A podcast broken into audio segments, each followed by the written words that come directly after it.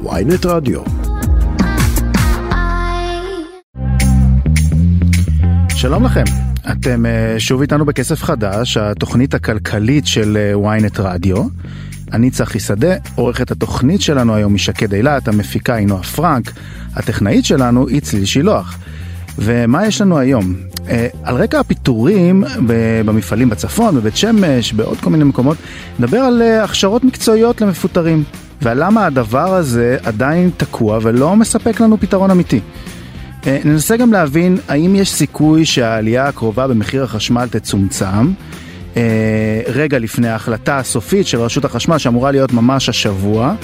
Uh, נשמע עדכון לגבי מה שקורה עם עליית שכר חברי הכנסת. וגם נברר מי מתנגד למכתב ההייטקיסטים לראש הממשלה, שפורסם בשבוע שעבר, והוא מציע מכתב משלו. אבל לפני כל אלה, אני רוצה להזכיר שבעוד אה, פחות משעה יוצא לדרך איזה אירוע זניח כזה שקוראים לו גמר המונדיאל. אה, התמודדו שם ארגנטינה וצרפת על הגביע הכי חשוב בעולם הכדורגל, אבל מכיוון שאנחנו תוכנית כלכלית, אנחנו לא מתכוונים לדבר על המפתחות לניצחון של כל נבחרת, או על הכוכבים, מסי, אמבפה. אה, אנחנו כן רוצים לדבר ולהסביר על המצב הכלכלי של אחת מהמדינות, שאם אה, אוהדיה הרבים יזכו היום למעט נחת, הם עדיין יחזרו למציאות די קשה. אה, אני רוצה לומר שלום לדוקטור אפרים דוידי, שמתמחה בפוליטיקה והיסטוריה של אמריקה הלטינית מאוניברסיטת תל אביב. שלום. אהלן. טוב, אה, בעד מי אתה אין טעם לשאול כמובן היום. תשמע, זה ברור שארגנטינה הולכת לזכות במונדיאל, אבל זה בסדר, נמשיך הלאה. כן, זהו, אתה קבעת? אנחנו... כן, זה ברור, כן. אוקיי, בסדר, אז זאת הכותרת ואפשר לעזוב. כן.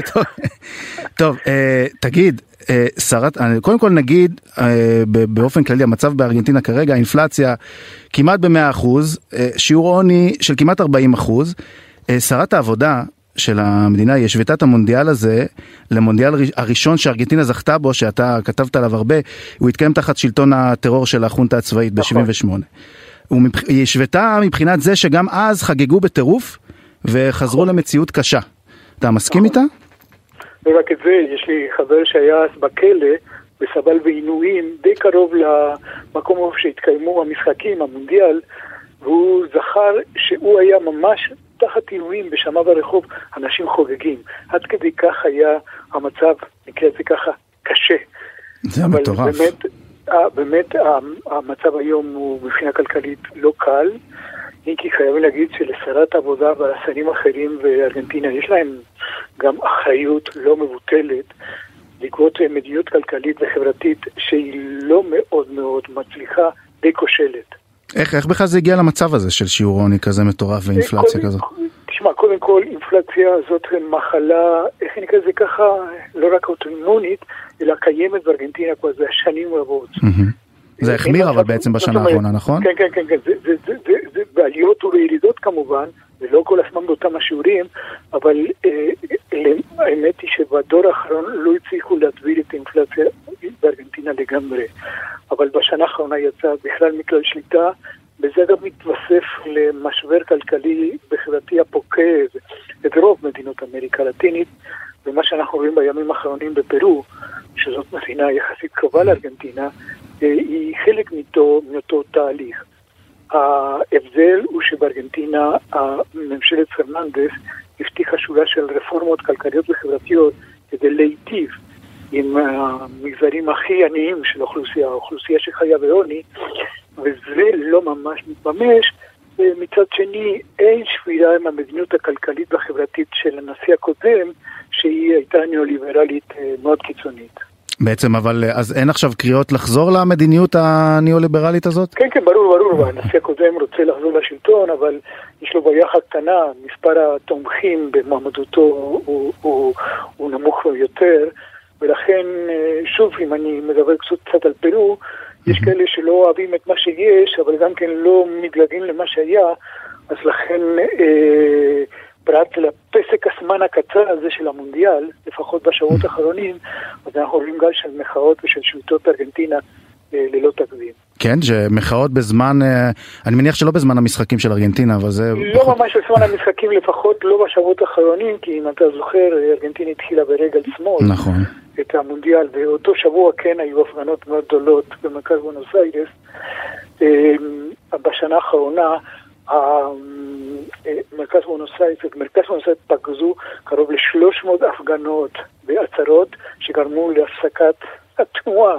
זאת אומרת, אתה מבין, זאת אומרת, מרכז אווירה שמשותקת בגלל הפגנות חברתיות לפעמים ענקיות של עשרות אלפי אנשים. ובזמן הזה אבל יש בערך 80 אלף איש בקטר, נכון? שהגיעו בשביל כן, לעודד, שזה גם שאלה איך... זה מסימני התקופה. העובדה שיש משבר כלכלי זה לא אומר שאין כאלה שמתעשרים mm. בתקופה של משבר. יתר על כן, בתקופות של משברים אנחנו רואים אה, אה, מציאות של קיטוב חברתי. יש אנשים שמתדרדרים לעוני, אבל יש אנשים שמנצלים את המשבר כזה שמתעשר עוד ועוד, ולכן אותם ארגנטינאים שהגיעו לדוחה, mm-hmm. הם אנשים במונחים ארגנטינאים אה, עשירים מופלגים. שלא לדבר שיכול להיות שיש גם כן מספר לא מבוטל של ארגנטינאים שהיגרו מארגנטינה. בעיקר לאירופה, אפילו כן, לארץ. כן, שהגיעו משם. שהגיעו כן. לשם בשבילם זה, הייתי אומר כסף קטן, אבל זאת לא צעד גדולה. אבל יש בכל זאת רבבות ארגנטינאים שהגיעו מארגנטינה לדוחה, וזה באמת, מבחינת הארגנטינאים הממוצע זאת הוצאה של, יכול להיות של שנתיים של עבודה. על פי השכר הממוצע הקיים בארגנטינה. זאת אומרת, הם אנשים בעלי אמצעים אה, לכל דבר ועניין. אתה חושב שאם uh, יהיה חס וחלילה הפסד uh, היום אז, אז זה יכול להגביר את המחאות? זה יכול uh, זה או שזה לא כל כך קשור באמת? זה, זה, יגרום, זה יגרום לאכזבה וגם פוליטיקה לפחות באמריקה הלטינית וגם בארץ וספורט די, uh, די, די קשורים אחד מהשני mm-hmm. אבל אני לא חושב שזה מה שיצית איזשהו מרד או אפילו מישהו היום דיבר בתחנה אחרת על, על מלחמת אזרחים אה, מה שכן, אם תהיה אכזבה, ואפילו אם יהיה ניצחון, חייבים להגיד, המחאה החברתית תשוב לרחובות בונוס איירס וערים נוספות. וכמה באמת, אתה יודע, באמת אתה אומר שהמשבר הזה נמשך המון שנים, ובאמת זה החמיר בשנה האחרונה, זה אמור להשתנות איכשהו בזמן הקרוב? יש איזשהו, איזושהי תוכנית כלכלית, איזשהו משהו שמנסים לעשות כרגע?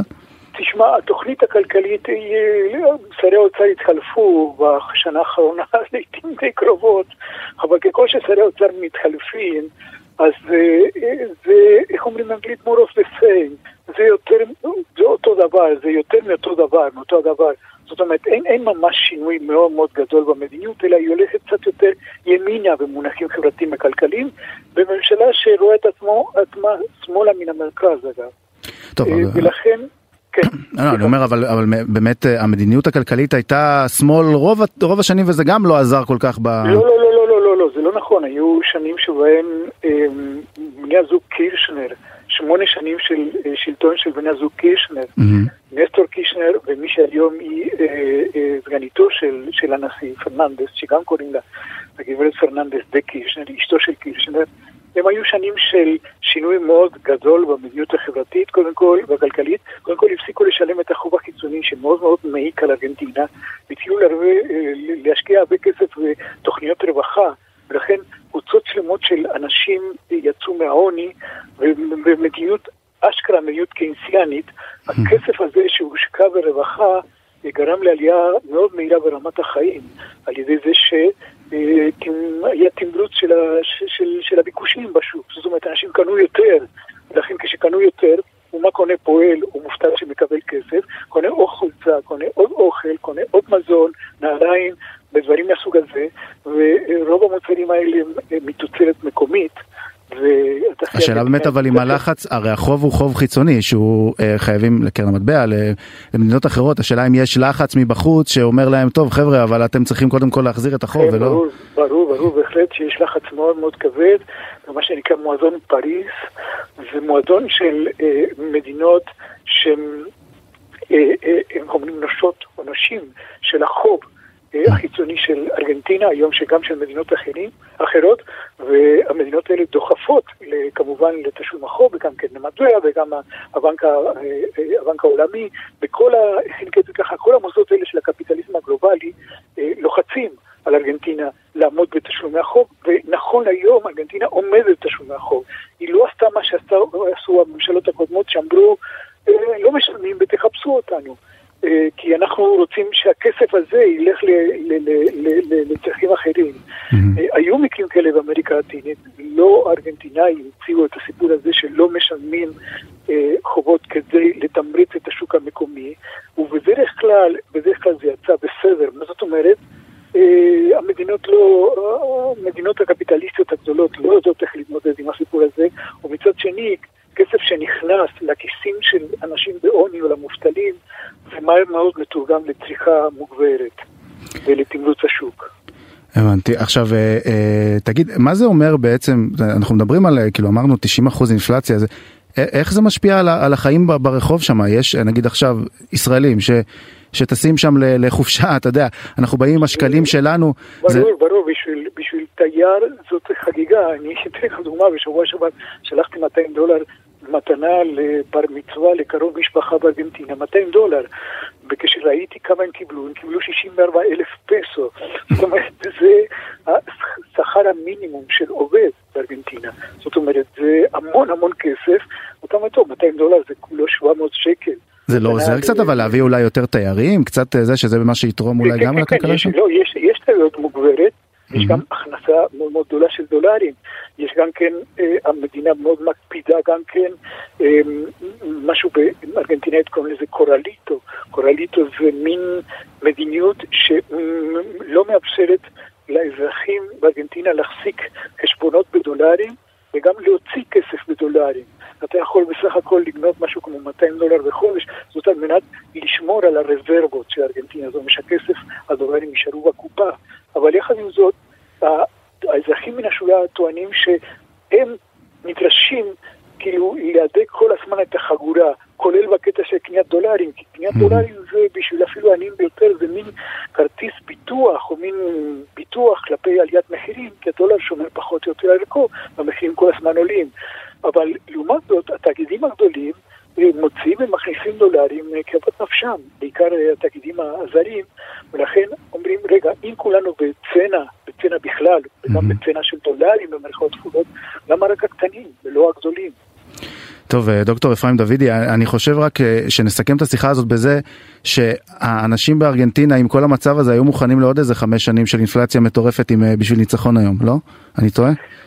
אני לא בטוח, אני לא, לא? בטוח, כי אנשים בכל זאת, לא, לא, לא, אנשים די מודעים, בניגוד לארץ, למשל יש אינפלציה ואנשים לא ממש יוצאים לרחובות, או השכר נשחק באיגודים המקצועיים, במקרה שלנו הסתדרות די יושבת בבית ומתבוננת על זה מהצד, ובארגנטינה אנשים די, די נלחמים על זכויותיהם, ומחר, מחר, ה-19 בדצמבר, ו-22 שנה של התקוממות עממית בעקבות משבר כלכלי מאוד גדול, שכלו ארגנטינסו, שגרמה ליציאתם של כמה נשיאים שהתחלפו ביניהם תוך כמה ימים מארגנטינה, ולבחירתם של בני הזוג קירשנר, שבאמת הביאו אה, מדיניות חברתית וכלכלית שונה מאוד, ממה שהייתה קיימת עד אז. טוב, יהיה מעניין מאוד לראות את התגובות ושיהיה בהצלחה לארגנטינה. בהחלט.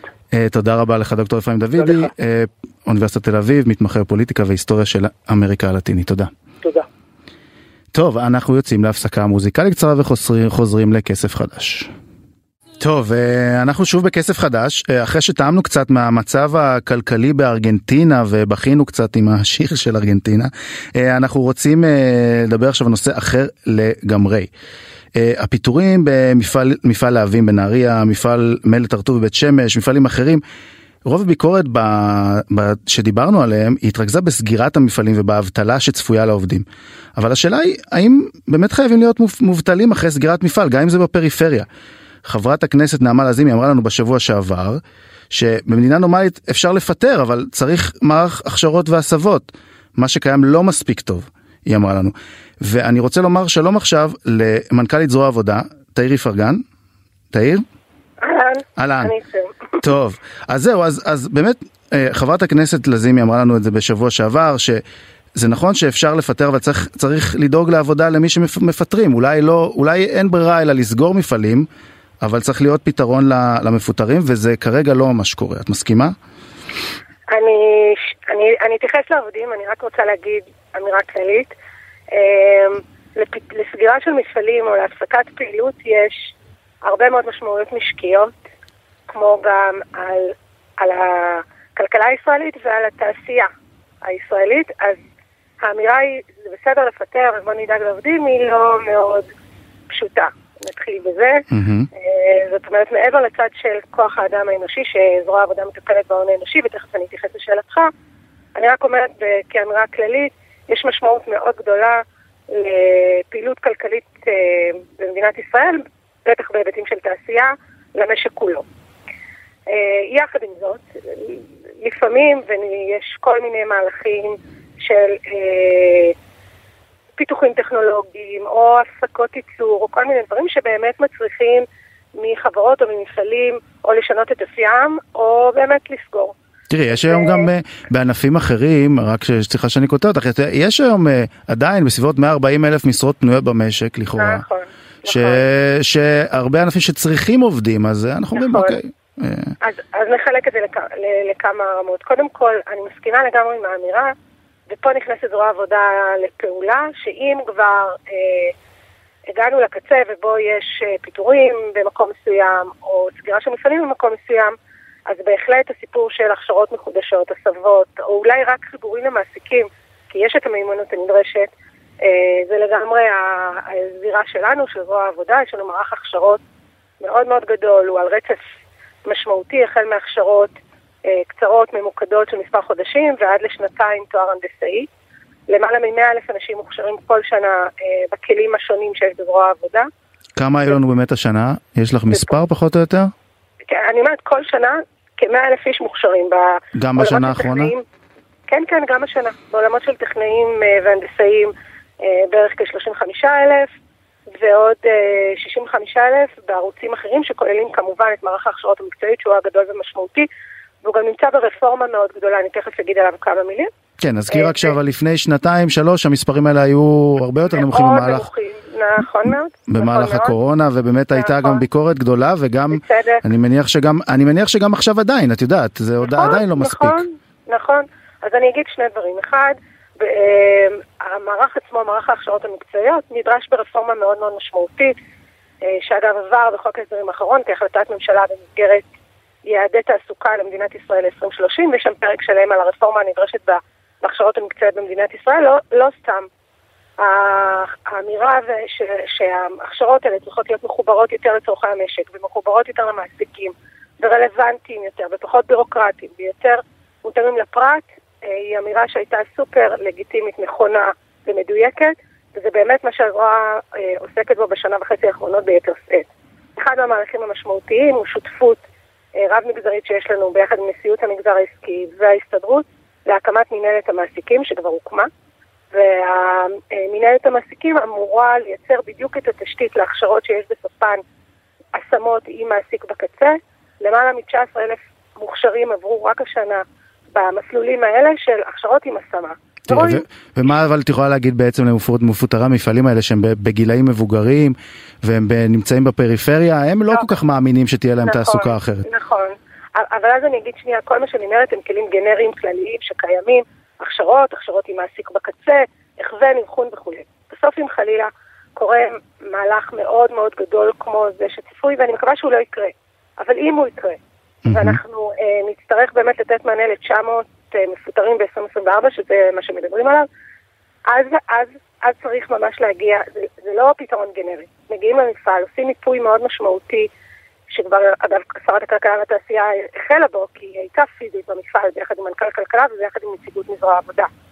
והשיח בשלב הזה ספציפית על להבים, אבל לא רק, הוא קודם לנסות להבין האם יש כלים ממשלתיים אחרים כדי להמשיך לקיים את אותה תעשייה, את אותה פעילות בארץ, וכמו שאמרתי, כי יש לה תועלות משקיעות נוספות. בהינתן ואין, והאירוע הוא רק הנשמה, וואנס תפסיק את ההנשמה, אז גם יפסיק זכות הקיום למפעל. את זה אתה לא רוצה לעשות. יכול להיות שלפעמים זה רק שדרוג טכנולוגי, אבל לפעמים זה, זה פשוט לא. אז אנחנו מגיעים למקום, אה, לאותו מפעל, לאותה חברה, עושים מיפוי מאוד מאוד משמעותי של העובדים, גילאים, השכלה, מקום מגורים, ניסיון תעסוקתי, אה, ובודקים אל מול החלופות הקיימות. עכשיו תראה... הסבה זה גם תהליך ארוך שלוקח זמן מן הסתם. מה זה? אני אומר, הסבה זה תהליך ארוך שלוקח זמן מן הסתם, זה, זה משהו שצריך זה לקרות. ממש תלוי, זה ממש ממש תלוי. זה אין פה, אין איזה אמת אחת. אם אוקיי. אתה עם 15 שנות ניסיון בעולם המתכת, והיום, היום, יש בצפון, עזוב הארץ, בצפון למעלה מ-6,000 משרות פנויות במתכת, אז כנראה שהאפשרויות הן, הן לא של שנתיים קדימה, אלא קצת הרבה פחות מזה. ואם אתה חסר כל ניסיון תעסוקתי, או התחלת לעבוד רק לפני כמה ימים ואז קרה מה שקרה, או שאין לך בכלל את ההשכלה הנדרשת, אז כן, אז כנראה שנדרש קצת יותר התאמה. זה מאוד מאוד מאוד תלוי. לא דין עובדים בגיל מסוים, עם רקע מסוים, באזור גיאוגרפי מסוים, כדין עובדים אחרים. אגב, לפעמים הממשלה אפילו לא מתערבת. אם יש אה, פיטורים באיזה מפעל הייטק במרכז הארץ, אולי יש שם אוכלוסייה חזקה, אל מול היקף המשרות הפנויות זה ברור, שעדיין כן. קיים בענף המידע והתקשורת. אתה אמרת בתחילת הדרך 140 אלף משרות פנויות, נכון, זה המצב היום במשק. אז, אז שם אתה לא תצטרך. התערבות, ובמקומות אחרים אתה כן תצטרך התערבות ומעורבות ממשלתית. אני מסכימה עם עכשיו, נעמה, עכשיו את אומרת- כן, סליחה. אני, סיימי. אני רק אגיד, אני מסכימה עם נעמה שהיא אומרת שאל מול כל השינויים שאנחנו מקדמים במערך ההכשרות המקצועיות, שני דברים כן קרו השנה. אחד, כבר באוגוסט נגמר לנו התקציב, זאת אומרת שאנחנו, אני חושבת שאנחנו עדיין לא במשאבים הדרושים כדי לתת את כל המענים באופן מלא, וזה מחובתנו לדאוג שבדיוני התקציב הבאים אכן יינתנו סך המשאבים הנדרשים לקיים את המערך הזה. תראי, השאלה המתבקשת אבל זה קודם כל מי יהיה אחראי עליכם בכלל בממשלה הבאה, אני מניח שאת עוד לא יודעת אפילו. אה, גם לא ברמת מס- אה, מי יהיה שר הכלכלה וגם אם זה בכלל יישאר במשרד הכלכלה, הרי זה נכון, עבר, משרדים. כן, כן, אתה צודק. א', זה הסיפור אה, הקבוע של זרוע העבודה לצערי הרב לאורך השנים. אני חושבת שבסוף לא משנה באמת באיזה משרד או איפה נהיה, כל עוד סך הכלים יהיו ביחד, בסינרגיה תחת שר אחד. לא, זה משנה מבחינת תקציבים בטוח וגם מבחינת הכלים שיעמדו ב... אה, לא, אבל, אבל הכלים, הכלים אמורים, תראה, אם הזרוע עוברת כמו שהיא לכל משרד אחר, אז הכלים הולכים איתה. האם יותר נכון שבראייה משקית יינתנו, לדוגמה, במקרה כזה של מפעל, גם מענה של משרד הכלכלה והתעשייה על כליו הוא, שהוא יותר נותן כלים למפעל, וגם הכלים של זרוע העבודה לעובדים, אתה צודק, חד משמעית כן. זאת אומרת, מבחינתך עדיף להשאיר את המצב כמו שהוא במשרד הכלכלה, כמו שזה נמצא עכשיו, הרי יש גם אפשרות במשרד העבודה, יש דברים אחרים, משרד האוצר רצה באיזשהו שלב, את אומרת, מבחינתך לא. הדבר הנכון זה משרד הכלכלה? לא, אני, מבחינתי אני חושבת שהדבר הנכון הוא שיהיה משרד עבודה, נקודה. אוקיי. אבל once אין משרד עבודה, אני חושבת שכן צריך להסתכל בראייה משקית מקצועית, איפה הסיפור של פיתוח הון אנושי אה, יותר נכון שיהיה. זה עדיין לא משנה את העובדה שהכלים שקיימים בזרוע העבודה יודעים לפעול ויודעים, אה, אנחנו יודעים למצות אותם, לא משנה איפה נהיה. אנחנו נדע למצות אותם. אבל הנה מקרה כזה, כמו להבים, הוא מקרה קלאסי של סינרגיה מאוד גדולה וגבוהה בין משרד הכלכלה והתעשייה וזרוע העבודה. אם נהיה במקום אחר, האם נדע לעבוד עם משרד הכלכלה והתעשייה? בוודאי שכן, ידענו לעשות את זה כל הזמן, גם כשהיינו במשרדים אחרים. גם כשהיינו במשרד הרווחה, פעלנו מול משרד הכלכלה והתעשייה. אה, בסוף הממשלה יודעת לדבר. טוב, אנחנו מקווים כי. תראה, אני מקווה כי באמת בזמן הקרוב, סביר להניח שאנחנו נראה עוד מקומות כאלה, הרי אנחנו הולכים להאטה, הולכים לפיטורים בכל מיני מקומות כנראה, ככה זה נראה, וזה יהיה משמעותי מאוד הסיפור הזה, בלי שום קשר למצב מסכימה הרגיל ש, שצריך, שהפיתוחים הטכנולוגיים מחייבים את זה. אה, הזמן שלנו נגמר לצערי, אז אני אגיד לך תודה, אה, מנכ"לית. זרוע העבודה, תאיר איפרגן, תודה לך. על השיחה הזאת. טוב, אנחנו יוצאים להפסקה קצרה. עכשיו בוויינט רדיו, כסף חדש עם צחי שדה. טוב, חזרנו לכסף חדש, אה, ואנחנו רוצים עכשיו לדבר קצת על אה, התייקרויות. אה, והפעם זה לא מחירי המזון והסופרים שכל הזמן אנחנו שומעים על עוד התייקרות ועוד התייקרות, אנחנו מדברים על משהו אפילו יותר משמעותי שהולך לקרות בחודש הבא וזה מחיר החשמל שנכון לעכשיו אמור לעלות ב-8.2 אחוזים. ויכול להיות אבל שזה יצטמצם טיפה שיעור העלייה הזאת, כי עד מחר עדיין אפשר להגיש ערעורים אה, לרשות החשמל על הסיפור הזה, ולנסות לשכנע אותם שאולי אפשר לעלות בפחות, ואולי הם טועים. ואני רוצה לדבר עם נשיא איגוד לשכות המסחר אוריאל לין, שהוא אחד ממגישי הערעורים על העלאת המחיר הזאת, נכון? אה, נכון מאוד, נכון מאוד, שחי. אני גם הייתי מציין שפעם כיהנתי גם בתפקיד המנהל הכללי. אתה לא נתת לי, אבל הייתי, מק... הייתי מציין תכף, עוד מעט, עוד רגע. אה, אבל לא נחפשת. לא נחפשת. אז, אז זה בסדר, בסדר, אז כן, כמובן, כמובן. כמובן שאוראלי נהיה מנכ"ל משרד האנרגיה גם, ש... ו... ו... אה, בוא תספר לנו בכלל, מה, למה אתה חושב ש... שהחשמל לא חייב להתייקר בשיעור הזה? מה הם עושים לא נכון שם? תראה, יש פה כמה וכמה היבטים שמאפשרים באמת למנוע מצב שבו יעלו תעריפי החשמל, אבל כדאי שנזכיר לכל המאזינות והמאזינים שלא מדובר כרגע בהעלאה של נקודה שניים בלבד. מדובר בהעלאה שהיא כבר לאחר העלאה של 12%, הווה אומר במשך שנה העלאת תעריפי חשמל של 20%. כן, אז נכון? צריך להבין גם מה זה העלאת תעריפי חשמל של 20 אחוז. צריך להבין מה זה אומר לשכבות החלשות בישראל, לכל משקי הבית החלשים במדינה שלנו, וגם לחשוב קצת מה זה אומר למגזר העסקי. ואני מדבר לא רק על החברות החזקות, אני מדבר גם על החברות החלשות, העסקים הקטנים, חנויות רחוב. צריך להבין שהעלאת תעריפי חשמל בהיקף כזה של 20 אחוז, בנוסף להעלאות של מס הארנונה, להרבה מאוד עסקים. הבטיחו לנו אבל שיקפיאו, הבטיחו לנו שיקפיאו, אתה מאמין שזה יקרה? לא, הם לא, לא רק שהם לא הקפיאו, הם גם לא מספרים לך את האמת. הזמן הסופי, הדדליין, לאישור של העלאות חריגות, הוא עכשיו, היה ב-15 נכון. לדצמבר. נכון. ומשרד הפנים שהתבקש מאיתנו לא לאשר אף העלאה חריגה, עד לרגע זה לא אומר לך אפילו אם הוא אישר או לא אישר, ולמי הוא כן אישר. כי בסופו של דבר צריך להבין שיש העלאה אוטומטית מכוח הוראות החוק, זה לא ניתן לשינוי עכשיו, אבל מצד אחר מדובר בהעלאות חריגות מעבר לזה, זה על פי בקשות מיוחדות של הרשויות המקומיות, וזה באישור של שני שרים, שרת הפנים ושר האוצר. נכון, שזה יש בכל מקרה. בנוסף לזה גם העלאות תעריפי חשמל ועוד העלאות נוספות, אני חייב לומר, צחי, פרי מעשה ידיה של ממשלת ישראל. הם לא מבינים את המערכת, הם לא מדברים עם המגזר העסקי. שרים מקבלים תפקידים, חושבים שהם מבינים, אז הם מבינים קצת, הם מבינים אולי יותר מקצת, אבל אנחנו מבינים יותר מהם. תראה, חכה, עוד אין- שרים אפילו. עוד אין שרים אפילו, אולי השרים הבאים ידברו. לא, אני מדבר כרגע לממשלה היוצאת, היא כרגע אחראית למה שקורה שנה וחצי, בכל אופן. נכון. אני מדבר כרגע על דברים שאפשר היה למנוע התייקרויות. אני אתן לך דוגמה אחת פשוטה שאני לא מסוגל להבין איך התנהלו במשרד האוצר.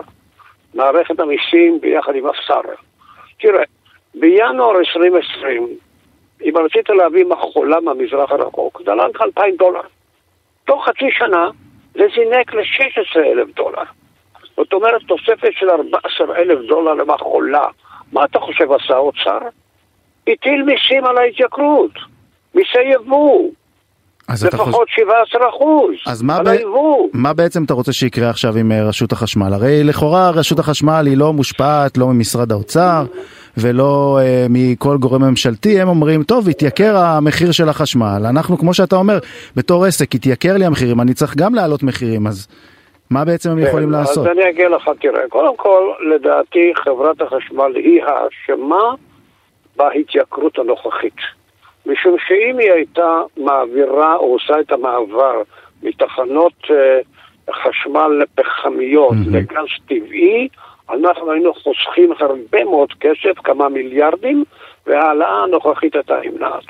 אבל בוא נאמר כרגע שאנחנו לא עוסקים בניתוח הזה, אנחנו מכירים את יחסי הכוחות. אני אומר לממשלת ישראל, יש לכם אחריות, you have a responsibility. לכל משקי הבית החלשים, לכל העסקים, עשרות אלפי עסקים במדינת ישראל, עסקים חלשים שבשבילם ההעלאות האלה הן הרסניות, זה, תראה, זה השפעת הן גם לא. באות לבד, הן באות, אה, אמרת ארנונה וחשמל, אבל יש עוד כן, מיליון אבל- דברים אחרים כן. שמתייקרים בערך. צחי, וזה כן. גם השפעת רוחב אדירה על כל המגזר העסקי, על העלאת תעריפי חשמל של 20%. ממשלה, קחי אחריות. מה זה אומר? יש לנו את קרן העושר, מהמם. ויש לנו הכנסות למדינה שמגיע למדינה כתוצאה מהניצול של מאגרי הגז הטבעי. את המקורות האלה צריכה הממשלה להשתמש בהם כדי לבטל את ההעלאות החריגות האלה של חברת החשמל. טוב, זה, זה הבטיחו לנו, זה מה שאמר לנו נתניהו, שהוא ישתמש באמת בעודפי תקציבים בזה בשביל להקפיא עליות. השאלה, אתה יודע, זה כבר קורה חודש הבא, לא נראה לי שזה כבר, אה, שיספיקו לעצור את זה. אני חושב שכרגע הממשלה הייתה צריכה להקפיא טוטאלית העלאת תעריפי חשמל, לתת להעביר את האתגר לממשלה הבאה ולתת לה להתמודד עם זה. ואני הייתי אומר שבשום אופן לא להעלות את תעריפי החשמל היום, זה הרסני למגזר העסקי ולחלשים שבהם, וגם הרסני להרבה משקי בית. אתה... וצריך היה למנוע את זה. זה הרי בעצם אנחנו מדברים פה על תגובת שרשרת, אתה אומר ייקרו את, ה, את המחירים לעסקים והם ייקרו גם את התוצרת שלהם לצרכן, אני מניח. כן, אבל תראה צחי, יש פה עוד דבר שכנראה שלא הבינו אותו מספיק וכדאי שכולנו נבין אותו. כשיש התייקרות במשק, המערכת המיסים אוטומטית מאיצה את ההתייקרות. כשאתה הולך לקנות קילו עגבניות, או לא חשוב מה שאתה הולך לקנות, וזה עולה יותר, אז המדינה גובה ממך מס ערך מוסף גבוה יותר. אז באיזשהו מקום הצענו להם, לאוצר כמה פעמים, תמתנו את האצת ההתייקרות הזו. בעצם תפחיתו מיסים. המיסים. כן. זאת אומרת, למשל, אני הצעתי להם שכל מה שקשור ליבוא לישראל, זה כבר מדובר כרגע בהיקף כולל, צריך להבין ש-85 מיליארד דולר, היקף יבוא מוצרים לישראל, 85 מיליארד דולר. לפחות את זה אל תייקרו דרך ההובלה הימית שעולה. אמרתי להם, בואו נעבור, במקום לחייב את היבוא בערך יבואני, מה שנקרא היום, שזה כולל כל המיסים ואי היעילות של נמלי ישראל, ועל כל זה מטילים לך מיסים, אמרתי, בואו נעבור לשיטה שבה אתה מטיל מיסים על FOB, הווה אומר, המחיר להטענת המטענים האלה בנמלי המוצא. טוב. ככה צריך לעשות היום. טוב, אה, אוריאל לין, אה, נשיא איגוד אה, לשכות המסחר, תודה רבה לך על זה, אני נראה אם יקשיבו לך. אה, ו- אני חושב שהם מקשיבים, השאלה אם יש להם את האומץ לעשות מה שצריך, או שהם לא מספיק מפנימים את זה. This is the problem, השרים מקבלים תפקידים, הם לא מספיק מכירים את הנושא, לא מקיימים דיאלוג פורה עם המגזר העסקי שקצת מכיר את הנושאים יותר טוב מהם, ואתה מקבל מדיניות כושלת. תודה רבה לך, אוריאל לין, נשיא איגוד לשכות המסחר עם המסר הזה, שאולי באמת יגיע בסוף. תודה, תודה רבה. לך. טוב, אה, ועכשיו אני רוצה לומר שלום אה, לגד ליאור, הכתב הכלכלי של ynet וידיעות אחרונות, שגם שמע את מה שאמר עכשיו אה, אוריאל לין ומכיר טוב את הסיפור הזה, נכון גד? כן, בהחלט, שלום שלום. שלום, טוב, אז תגיד, בעצם מה שאוריאל לין אומר לנו לגבי החשמל, הוא אומר, אתם נכון, אי אפשר לתקן עכשיו את כל הבעיות של להעביר את אה, אה, ייצור החשמל לגז במקום פחם כדי שלא יהיה התייקרויות, אבל מה שהממשלה עכשיו צריכה לעשות זה בעצם לקיים את מה שהיא הבטיחה, אני חושב, לא? היא הבטיחה לעצור את ההתייקרויות האלה. הוא אומר שצריך באמת לסבסד, מה אתה חושב? בעיה. רשות החשמל, כמו בנק ישראל, אלה גופים עצמאיים, אי אפשר להתערב בהחלטות שלהם. בנק ישראל מחליט על הריבית, רשות החשמל מחליטה על מחיר החשמל. הממשלה יכולה לכל היותר להלוות כסף היא עשתה את זה בעבר לחברת החשמל, היא לא יכולה לעצור את ההתייקרות. מדובר כרגע על מחסור של יותר משני מיליארד שקלים, שני מיליארד ומאה מיליון שקל בתקציב של חברת החשמל בגלל השימוש בפחם. זאת אומרת, היא תצטרך לקבל מאיזשהו מקום את הכסף הזה. אם היא לא תייקר, הממשלה צריך לתת את הכסף הזה. אני לא רואה כרגע את הממשלה עושה את זה, אבל ראש הממשלה המיועד, בנימין נתניהו, הבטיח שמחיר החשמל לא יעלה. בואו נראה מה הוא יעשה. טוב, הוא הבטיח גם שמחיר הארנונה לא יעלה, ובדיוק מה שאמרנו עכשיו אוריאל לין, שהמועד הזה בכלל בשביל לעצור את ההתייקרות האוטומטית בארנונה, הוא כבר עבר. בעצם, ואני חושב שהוא צודק, זה לא יקרה כל כך. יכול להיות שאחר כך יחזירו את הגלגל, יסבסדו, יעשו משהו, אבל ההתייקרויות, בדיוק כמו אגב אה, שכר השרים וחברי הכנסת, שאמור לעלות אה, בחודש הבא, הדבר הזה קורה באופן אוטומטי, אני לא יודע איך הם, איך הם מתכוונים באמת לעצור את זה, אתה, אתה חושב שזה יקרה, שזה, אנחנו קודם כל נגיע לה, לה, להתייקרויות האלה ולעליית השכר הזאת ורק אחר כך אולי יתחילו לדבר על זה? כל הדברים האלה טעונים חקיקה. כרגע עדיין אין ממשלה, זאת אומרת עדיין הממשלה הזמנית, אין לה, אולי יש לה רוב, אבל היא לא, היא לא עוסקת בזה, היא צריכה כרגע להקים את הממשלה. כרגע שר האוצר הוא עדיין אביגדור ליברמן וראש הממשלה עדיין יאיר, יאיר לפיד. אה, לא נשאר הרבה זמן, אנחנו אצלנו תמיד הכל ברגע האחרון. אנחנו היום ב-18 בדצמבר, נשארו 13 ימים כדי לעשות את כל מה שאתה אמרת, לעצור את התייקרות הדלק, לעצור את ה... את, אה, את העלאת השכר של חברי הכנסת, אה, למנוע את עליית מחירי החשמל, כל הדברים האלה, אין מספיק זמן. וככל הנראה זה ייכנס לתוקף, יכול להיות, אפשר לתקן אחר כך, אה, אפשר גם בפברואר או במרץ אה, לעצור מחירים או, או לבצע פעולות כלשהן. כרגע לא נראה שפחות משבועיים יספיקו לממשלה להתערב בכל הנושאים האלה ולמנוע התייקרויות. טוב, ותגיד, היום באמת פורסמו גם בנוסף לכל מה שאנחנו מדברים על התייקרויות והכל, היה איזשהו תיקון לנתוני הצמיחה. שלנו של הרבעון השלישי, שהיה תיקון לרעה.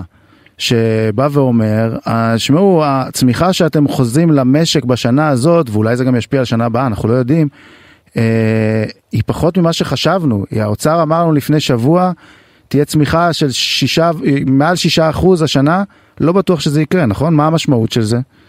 קודם כל, הדבר, הנתון החשוב ביותר לטעמי, הוא שאנחנו בצמיחה שלילית לנפש, צריך להבין. כאשר יש גידול של יותר משני אחוזים באוכלוסייה, במספר תושבי המדינה, mm-hmm. כדי שהמצב יהיה דומה למה שהיה בעבר, הצמיחה צריכה לעלות לפחות באותם שני אחוזים ושתי עשיריות, משהו כזה. מה שקרה, שאנחנו במינוס של 0.4 אחוזים, בגלל שהאוכלוסייה גדלה יותר מאשר הצמיחה. זאת אומרת, בעצם, אני נותן דוגמה, אם כרגע צריך היו 100 ארונות או 100 שולחנות או 100 מחשבים וצריך 102 או 103, יש רק 99. זאת אומרת, או, או 98, פחות. Mm-hmm. זאת אומרת, אנחנו חייבים להגיע למצב שלא תהיה לפחות צמיחה שלילית לנפש. וכרגע התחזיות של משרד האוצר ובנק ישראל, שהצמיחה השנה תסתיים בשישה אחוזים, מתחילות להיות דומות לתחזיות של בנק ישראל בזמנו, שהריבית אה, אה, תהיה הרבה יותר נמוכה ושהאינפלציה תהיה רק אחוז נקודה שישה אחוזים כשהיא כבר הגיעה לארבעה אחוזים אז אנחנו יודעים בדיוק שחזאים, אנחנו יודעים מה אומרים עליהם, לא תמיד הם כל כך צודקים והפעם הם כנראה טועים אולי אפילו בגדול. טוב זה מתחבר כמובן ובזה נסיים לריבית שבעצם הרי הריבית נועדה לעצור את האינפלציה כנראה שהיא גורמת אולי גם להורדת הצריכה ובאמת אה, להאטה במשק שזה בדיוק החשש שהיה. השאלה מה יקרה בשנה הבאה בנושא הזה באמת, אנחנו צפויות לנו עוד העלאות ריבית, נכון? נכון, אני ציינתי וכתבתי גם בוויינט, גם בידיעות אחרונות בימים האחרונים, שהממשלה, כולל היום, הממשלה, אה, אילו הייתה מקבלת את המשק לפני שלושה חודשים, מצבה מצבו של המשק היה הרבה יותר טוב. כרגע המשק במצב לא כל כך טוב, זאת אומרת, אנחנו נמצאים בעלייה מסוימת כבר באבטלה, אנחנו מצויים בצמיחה שהולכת ויורדת, אנחנו מצויים בהתייקרויות בצנרת רבות מאוד שצפויות ממש בקרוב, האינפלציה עולה, אולי תגיע גם לשישה אחוזים כבר תוך חודשיים שלושה, והממשלה תצטרך לטפל, אני חושב, בתוכנית בזק, תוכנית חירום לאומית כלכלית, שאי אפשר היה לבצע חצי שנה משום שהייתה ממשלת מעבר, כדי להתגבר על הנושאים הללו. טוב, אנחנו... uh... נחכה ונראה מה, מה יוביל השבוע, אולי ביום שלישי אה, תהיה לנו ממשלה ואז דברים יתחילו להתקדם, אבל כמו שאמרת, הזמן מאוד מאוד קצר והמלאכה מאוד מרובה. נכון, אגב, מה שקורה השבוע, אה, יאמר כנראה ראש הממשלה, עלה בידי. אבל עדיין לא תהיה ממשלה, זה כנראה ייקח עוד שבוע, ואז ממש ממש נשארים ימים ספורים. אנחנו מעריכים שלא יספיקו לבצע בהם את כל המהלכים, ולכן אה, אפשר לצפות לעלייה במחירי הדלק, במחירי החשמל, בארנונה וכך הלאה. פשוט נהדר, מה, מה נאמר? טוב, אה, גד ליאור, עם המסר האופטימי הזה, הכתב הכלכלי של ynet וידיעות אחרונות, תודה רבה על השיחה. תודה רבה. תודה. טוב, אז מהתחזית העגומה הזאת אה, לגבי מה שיקרה לנו פה בהמשך מבחינת מחירים, מבחינת האטה במשק, אני רוצה עכשיו לעבור לנושא אחר, אבל מאוד, אבל קצת דומה. אה, יש בשבוע שעבר פורסם מכתב של בכירים בענף ההייטק שאמר שהממשלה הקרובה הזהיר אותה מזה שהיא הולכת אה, בעצם במצב הנוכחי מה שהיא הולכת לעשות מבחינת השינוי במערכת המשפט, מבחינת הפגיעה אולי בזכויות מיעוטים, היא יכולה לפגוע גם בהשקעות בהייטק והעבירו מסר די תקיף לראש הממשלה המיועד בנימין נתניהו והיום אני רוצה לדבר עם מישהו שדי מתנגד אה, למכתב הזה, הוציא מכתב משלו והוא גם בכיר אה, בהייטק, קוראים לו אמיר וייטמן, שותף מנהל בקרן אה, שמפל קפיטל, נכון? אמרתי נכון או שלא נכון? כן, שמפל קפיטל, כן. אוקיי. טוב, אמיר, אז, אז קודם כל תגיד, מה בעצם, אה, למה אתה חושב שהמסר הזה היה אולי לא נכון? נזכיר קודם כל, רק, רק חשוב להזכיר, אתה חלק מהגוף הליברלי בליכוד, נכון? כן. כן, אז... אני יושב ראש, אני הקמתי, אני יושב ראש אה, קבוצת הליברלים בליכוד, ובכלל הקמתי בזמנו אה, עמותה בשם התנועה הליברלית החדשה, אג'נדה ליברלית מאוד מאוד קרובה לליבי, קידום שוק חופשי, שגשוגה הכלכלי של ישראל, זה דברים שמאוד מאוד חשובים לי ושאני מקדם ברמה הציבורית, כמובן במנותק מהפעילות העסקית שלי, אבל בכל זאת הדברים אה, משתלבים. מה שאני רוצה להגיד זה שקראתי בעיון את המכתב אה, אה, המדובר של אה, אנשים שהם באמת בכירים בתעשיית ההייטק, ואני חייב להגיד שאורך הבנתי במה מדובר, זאת אומרת, מה החשש? אני חושב שהם הלכו לחששות שבעיניי הם דמיונים לחלוטין, ומאידך הם התעלמו מחששות אמיתיים שאכן קיימים, ואותם בהם צריך בהחלט לטפל ולשים לב. תראה, קודם כל להגיד... לגבי, אני לא שאני מסנגר אומר, אבל אה, החשש שהעלו גם אה, פה אצלנו אה, בריאיון בתוכנית, גם שר המדע לשעבר יזהר שי וגם אחרים, הוא שבעצם, וזה נכון שכל אחד מגיע מהצד הפוליטי שלו וזה הכל נכון, אבל יש פה חשש אמיתי בגלל שההשקעות בהייטק, לדבריהם לפחות, מגיעות מהצד הליברלי של הברית. בעיקרן לפחות, מסיליקון וואלי, ששם אה, יושבים בבורד אנשים שאם, אה, לא משנה אם נאהב את זה או לא נאהב את זה, הם, אה, הדברים האלה מפריעים להם אם יהיו פה שינויים במערכת המשפט שהם הופכים, שיכולים לשנות את, ה, את התהליך פה, את תהליך חקיקה במדינה, יכולים לשנות את המצב של זכויות מיעוטים, גייז וכולי. כן, אני חושב ש... ואני מאוד מכבד את השר לשעבר יזהר שר, שהוא איש עתיר זכויות. אני חושב שכמובן שלדברים אין שום שחר, אה, משום שזה לא מעניין אף אחד, אה, הניטי גריטי של הפוליטיקה הישראלית, אני גם לא רואה שום סכנה כזאת אה, של פגיעה במיעוטים, אף אחד הרי לא מדבר על פגיעה במיעוטים, זה פשוט חשש שהוא מדומיין לחלוטין. אני מבין שהוא, הוא, הוא מבט... הוא, זה חשש שהוא, שהוא תוצאה של הלכי רוח בבועה, נקרא לזה, של השמאל אה, אה, התל אביבי, ושההייטק הוא בהחלט חלק ממנה במידה לא מבוטלת, אבל זה חשש שהוא לגמרי מנותק ממיתוג, אף אחד לא הולך לפגוע באף אחד. אני גם רוצה להגיד ולהזכיר שכל פעם שמוקמת ממשלת ימים אנחנו שומעים את אותם דברים, זה לא פעם ראשונה וגם לא פעם אחרונה. כן, אבל גם אתה אמרת שהממשלה הזאת שהיא מוקמת ביחד עם המפלגות החרדיות והמפלגות הדתיות, הם, אה, בוא נגיד שזה לא החלום הרטוב של ענף ההייטק וגם לא שלך, היה עדיף שיהיו גופים לא, אחרים שם. אני, אה, אה, כן, אבל, אבל מה הבעיה? הבעיה היא בכלל לא בדברים שאתה ציינת, זה בגלל זה אמרתי, המכתב הוא פשוט מופרך, משום שהוא לא מתמקד בבעיה האמיתית, הבעיה, הבעיה האמיתית שהיא אכן קיימת היא בעיה אה, כלכלית, היא העובדה שהמפלגות אה, אה, החרדיות, כי על זה אנחנו מדברים, אה, אה, אה, הולכות להיות בעיות השפעה משמעותית אה, מבחינה כלכלית, וזה אומר אה, אה, שהן הולכות לעשות דברים עם הקופה הציבורית שלא אתה ולא אני כנראה נאהב אותם, כן? זו הבעיה שיש פה. תראה, זה בעיה אחת, אחת, הבעיה השנייה... לא, בוא, לא, בוא, בוא. אין, אין בעיה אחרת, כי, כי לא הולכת להיות פה שום פגיעה באף אחד. צריך לרדת פשוט מהחששות האלה, הם הזויים, אין שום בעיה עם, עם התיקונים החוקתיים שהולכים להיות, הם תיקונים מתבקשים שהולכים להיות פה לפני 30 שנה, לא, אבל התבטאויות כמו של חבר הכנסת אבי מעוז, כמו של איתמר בן גביר. בסדר, אז בקדנציה הקודמת היו התבטאויות של אה, חבר הכנסת ווליד טאה, לא ראיתי שבגלל זה מישהו ברח מהייטק. אלו דברים הזויים וחסרי שחר וללא כל קשר למציאות. זה באמת לא מעניין אף אחד, אף אחד גם לא יודע את זה, וגם אם יודע, אז, אז מה? אז בגלל זה אנשים לא ישקיעו בחברות אה, טובות שהולכות לעשות פי 30 על הכסף, באמת.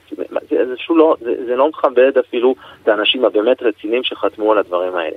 שוב, יש בעיות, אני לא מזלזל בהן, הן אמיתיות, אבל הן בתחום הכלכלי, הן לא בתחום, אה, אה, נקרא לזה, של חירויות הפרט או זכויות אדם. בנושאים האלה דווקא אני, אני חושב שלא רק שלא, שלא יהיו בעיות, אלא תהיה התחזקות של מגמה, המגמה ארוכת השנים שקיימת בישראל, של התחזקות של חירויות הפרט, וישראל היא מדינה יותר סובלנית ויותר דמוקרטית היום ממה שהייתה לפני עשרות שנים בוודאי, והמגמה הזאת היא מגמה עקבית, עקבית בגלל שהיא מגמת עומק בציבור הישראלי, ולכן החששות, החששות הללו הם חששות מדומיינים, ועל זה אה, הגבתי.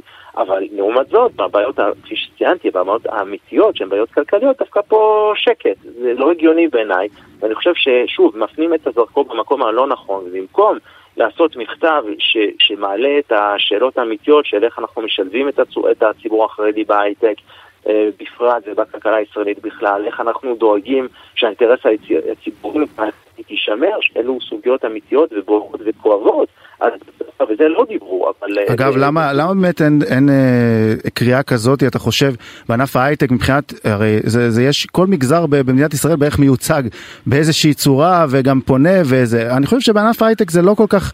זה לא כל כך קיים, אה, גם מבחינת, כמו, כמו שאתה אומר, הדברים האלה הם דברים משמעותיים לענף עצמו, שלא כל כך באים מבכירי הענף.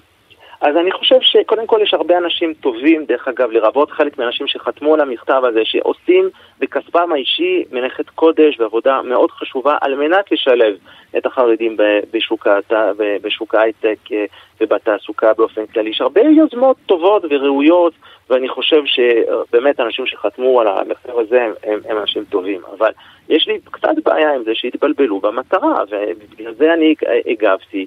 ואני חושב שאני רוצה לנצל את הבמה החשובה שלך כדי להגיד, אתם התבלבלתם, לא, הבעיה שאתם ציינתם אותה היא בעיה מוטעית, אין בעיה כזאת.